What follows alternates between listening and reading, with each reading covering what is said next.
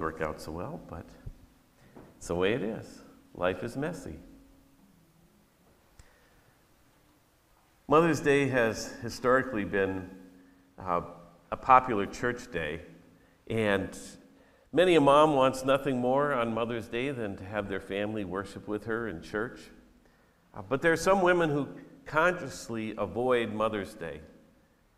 Uh, there's one woman who told me that she never attends uh, church on Mother's Day because she was not able to have children of her own and it was just too hard to come on Mother's Day.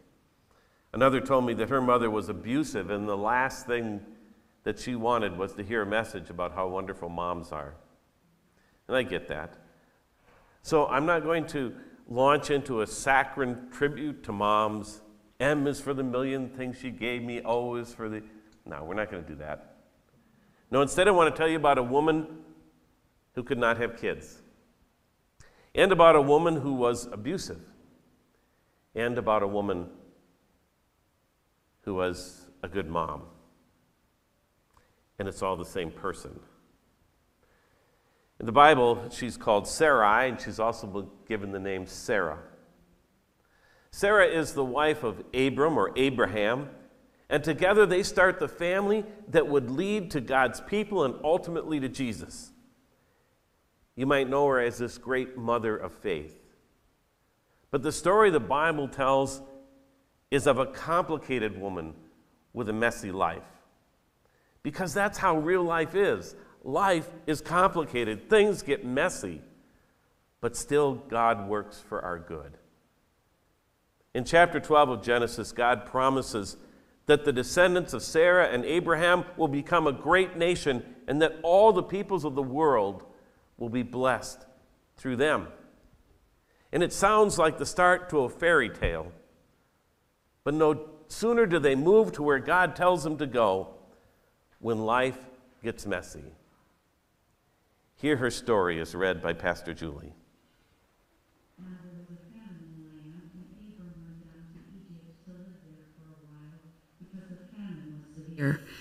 As he was about to enter Egypt, he said to his wife Sarai, I know what a beautiful woman you are. When the Egyptians see you, they will say, This is his wife. Then they will kill me, but will let you live. Say you are my sister so that I will be treated well for your sake, and my life will be spared because of you. When Abram came to Egypt, the Egyptians saw that Sarai was a very beautiful woman. And when Pharaoh's officials saw her, they praised her to Pharaoh, and she was taken into his palace. He treated Abram well for her sake, and Abram acquired sheep and cattle, male and female donkeys, male and female servants, and camels. But the Lord inflicted serious diseases on Pharaoh and his household because of Abram's wife Sarai. So Pharaoh summoned Abram. What have you done to me? He said. Why didn't you tell me she was your wife? Why did you say, She is my sister, so that I took her to be my wife? Now then, here is your wife. Take her and go. Then Pharaoh gave orders about Abram to his men, and they sent him on his way with his wife and everything he had. What a weasel. This gutless wimp is afraid for his own life, and so he passes Sarah off as his sister, and she's taken into the Pharaoh's harem. Now, thankfully, the Lord intervened, and the truth came out, and Sarah is sent back to him back to her husband Abraham. But can you imagine the conversation that took place after this? Talk about awkward. Honey, I, I know it wasn't easy being in the harem, but hey, look on the bright side. At least I'm alive, and look at all these great gifts the Pharaoh gave me. Yeah, life does not start out easy for Sarai. It's not exactly the start that we expect. But if you think it's messy now, wait until chapter 16, because it gets even worse. Because Sarah desperately wants to be a mom, and yet she can't conceive. Now Sarai, Abram's wife, had borne him no children, but she had an Egyptian slave named Hagar. So she said to Abram, The Lord has kept me from having children. Go, sleep with my slave. Perhaps I can build a family through her. Abram agreed to what Sarai said. So after Abram had been living in Canaan ten years, Sarai, his wife, took her Egyptian slave Hagar and gave her to her husband to be his wife. He slept with Hagar, and she conceived. When she knew she was pregnant, she began to despise her mistress. Then Sarai said to Abram, You are responsible for the wrong I am suffering. I put my slave in your arms, and now that she knows she is pregnant, she despises me. May the Lord judge between you and me. This is one messed up family. Sarah is desperate to have children. And there are no fertility clinics, there's no uh, surrogate mothers back then. So she gives her servant to Abraham to have a child for her. And gives is such a nice word unless you're the one being given, unless you're being treated as a means to an end. Essentially, Sarah forces Hagar to have a child for her. But when her plan backfires and Hagar despises her, she blames Abraham for her troubles. Again, Sarah is this messy mix of someone that you can sympathize with on one hand and someone you just want to say to, What are you thinking? She's a complicated person. And then it gets even worse. Your slave is in your hands, Abram said. Do with her whatever you think best. Then Sarai mistreated Hagar, so she fled from her. So Hagar bore Abram a son, and Abram gave the name Ishmael to the son she had borne. Sarah hasn't always been treated well, it's true, but still, it's a little shocking to hear that the, this great Bible hero, this founding mother of the faith, can be downright mean. Now, I don't recall my mom ever being mean to anyone. I grew up thinking moms were the best. And I was oblivious to the challenges that the mothers on, in my neighborhood faced. And to be honest, I was oblivious to the challenges that my own mom faced. I thought my mom was perfect. A saintly woman of God who welcomed in every neighborhood child, who led 4 H and Sunday school, and who taught the whole neighborhood how to bake apple pies. And I assumed that the other mothers in the neighborhood must be living a similar life. Later, I was shocked to find out that, that one of the moms in the neighborhood had an alcoholic husband who made her life miserable. Another was cheated on by her husband with her sister. And yet another was abusive to one of the neighborhood girls. I didn't realize all that stuff was happening in those moms' lives. Their lives were a lot more messy and complicated than I imagined, just like Sarah's. Sarah is a complicated person, both a sinner and a saint. But still, God is at work in her life. Still, God's promises are unfolding, even with someone as complicated as Sarah. God also said to Abraham, As for Sarai, your wife, you are no longer to call her Sarai. Her name will be Sarah. I will bless her and will surely give you a son by her. I will bless her so that she will be the mother of nations. Kings of peoples will come from her. Abram fell face down. He laughed and said to himself, Will a son be born to a man a hundred years old? Will Sarah bear a child at the age of ninety? And Abraham said to God, If only Ishmael might live under your blessing. Well, God does bless Ishmael too, but we're focusing on Sarah here today. Sarah is about 90, And any reasonable person would assume that, that her chance for a new life is over. If ever God's promise of using her to create a nation and to bless the entire world ever had a chance of happening, the chance is over. She's past childbearing years. But God tells them his plan will never fail. He is still doing new things, even though it seems impossible, even though it seems too late. And as a sign of this new thing, God gives her a new name. He changes Sarai's name to Sarah. So, how old are you? Are you 90 like Sarah? 100 like Abraham?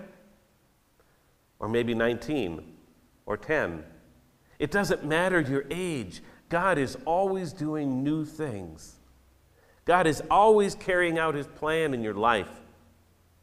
And for Sarah and Abraham, that plan would soon mean a visit from three of God's messengers. Then one of them said, I will surely return to you about this time next year, and Sarah, your wife, will have a son. Now Sarah was listening at the entrance to the tent which was behind him. Abram and Sarah were already very old, and Sarah was past the age of childbearing. So Sarah laughed to herself as she thought, After I am worn out and my Lord is old, will I now have this pleasure? Then the Lord said to Abraham, Why did Sarah laugh and say, Will I really have a child now that I am old? Is anything too hard for the Lord? I will return to you at the appointed time next year, and Sarah will have a son. Sarah was afraid, so she lied and said, I did not laugh. But he said, Yes, you did laugh. So, to all of Sarah's shortcomings, now we get to add lying. and to God, no less. But it's not like any of us would ever lie to God. Oh Lord, I'll never do that again. Just get me out of this, I'll never do it again. Yeah, right. Still, God is faithful, even if every one of us should be a liar, as Romans 3 4 says. God must be true, even if every human being is a liar. Now the Lord was gracious to Sarah as he had said, and the Lord did for Sarah what he had promised. Sarah became pregnant and bore a son to Abraham in his old age, at the very time God had promised him. Abraham gave the name Isaac to the son Sarah bore him. When his son Isaac was eight days old, Abraham circumcised him as God commanded him. Abraham was a hundred years old when his son Isaac was born to him. Sarah said, God has brought me laughter, and everyone who hears about this will laugh with me. And she added, who would have said to Abraham that Sarah would nurse children? Yet I have borne him a son in his old age. Good news for Sarah. She is so happy. They have their son, and they name him Isaac, which means laughter. It looks as, if we've finally gotten our fairy tale ending. But like I said, life isn't so neat and tidy. Real life is messy, even for moms. And so, like a gender reveal gone wrong, Sarah's fairy tale ending blows up in her face. The child grew and was weaned, and on the day Isaac was weaned, Abraham held a great feast. But Sarah saw that the son whom Hagar the Egyptian had borne to Abraham was mocking, and she said to Abraham, Get rid of that slave woman and her son, for that woman's son will never share in the inheritance with my son Isaac. The matter distressed Abraham greatly because it concerned his son. Sarah now has the child that she so desperately wanted. It's time for her to show a little grace to, toward Hagar and towards Ishmael, who, her stepson, so to speak. But instead, she goes into full beast mama mode and she tosses them out of the house so that Isaac could get everything. You know, it's sad, but you, you see it happen from now, now and then. Tammy's grandmother's mom died when Grandma Helen was a little girl. And her dad remarried, and, and the new wife gave everything to her daughters, but treated Helen as if she were an outcast. It was a, a true life Cinderella kind of story. Now, your mom or your stepmom might have treated you that way, and it's awful. And maybe you can understand it from some perspective, but, but still, it's awful. Now, we hear nothing more about motherhood for Sarah, really, in the rest of the scriptures. By the time we hear again, the years have passed and Sarah dies. Sarah lived to be 127 years old. She died at Kiriath Arba, that is, Hebron, in the land of Canaan, and Abraham went to mourn for Sarah and to weep over her. For Sarah, life never gets unmessy. Sarah is never perfect. And sometimes you just want to yell at her, What is wrong with you? And Sarah is not treated perfectly either. I doubt if she ever got over being pawned off by Abraham on the Pharaoh when he said was, she was his sister. Her story is one of pride and anger and sadness and injustice and hope and lying and love. It's a messy mix, like yours or your mother's. But if God can use a messed up mom like Sarah, God can use you and me. And if God can love a messed up mom like Sarah, God can love you and me. And not even a messy, messy life can stand in the way of God's promises. Sarah's story is for every mom and for everyone else, actually, for everyone struggling with a messy life. It's for everyone who ever had a mom who was less than perfect or been a mom who was less than perfect. Life is complicated, things get messy, but still, God works for our good. In spite of it all, God's plan never fails, and God's blessings still unfold. Let's pray.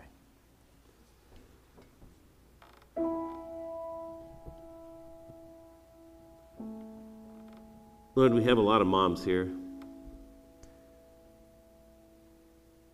And their lives are as complicated and as messy as, as everyone else's. We pray that in the midst of that chaos, in the midst of those struggles, that you might bless them, that you might help them to be their best selves, to show grace toward others, but also to receive grace, to accept your love and forgiveness, even when they let you down. And we pray that for each one of us. For those who aren't moms. Lord, we pray we pray that you would help us to bring our messy lives, our complicated lives full of great deeds and love and also full of full of sin and brokenness. We bring it all before you. We place it into your hands. We say, May your will be done. May your plan unfold. May your blessings be upon us and upon others.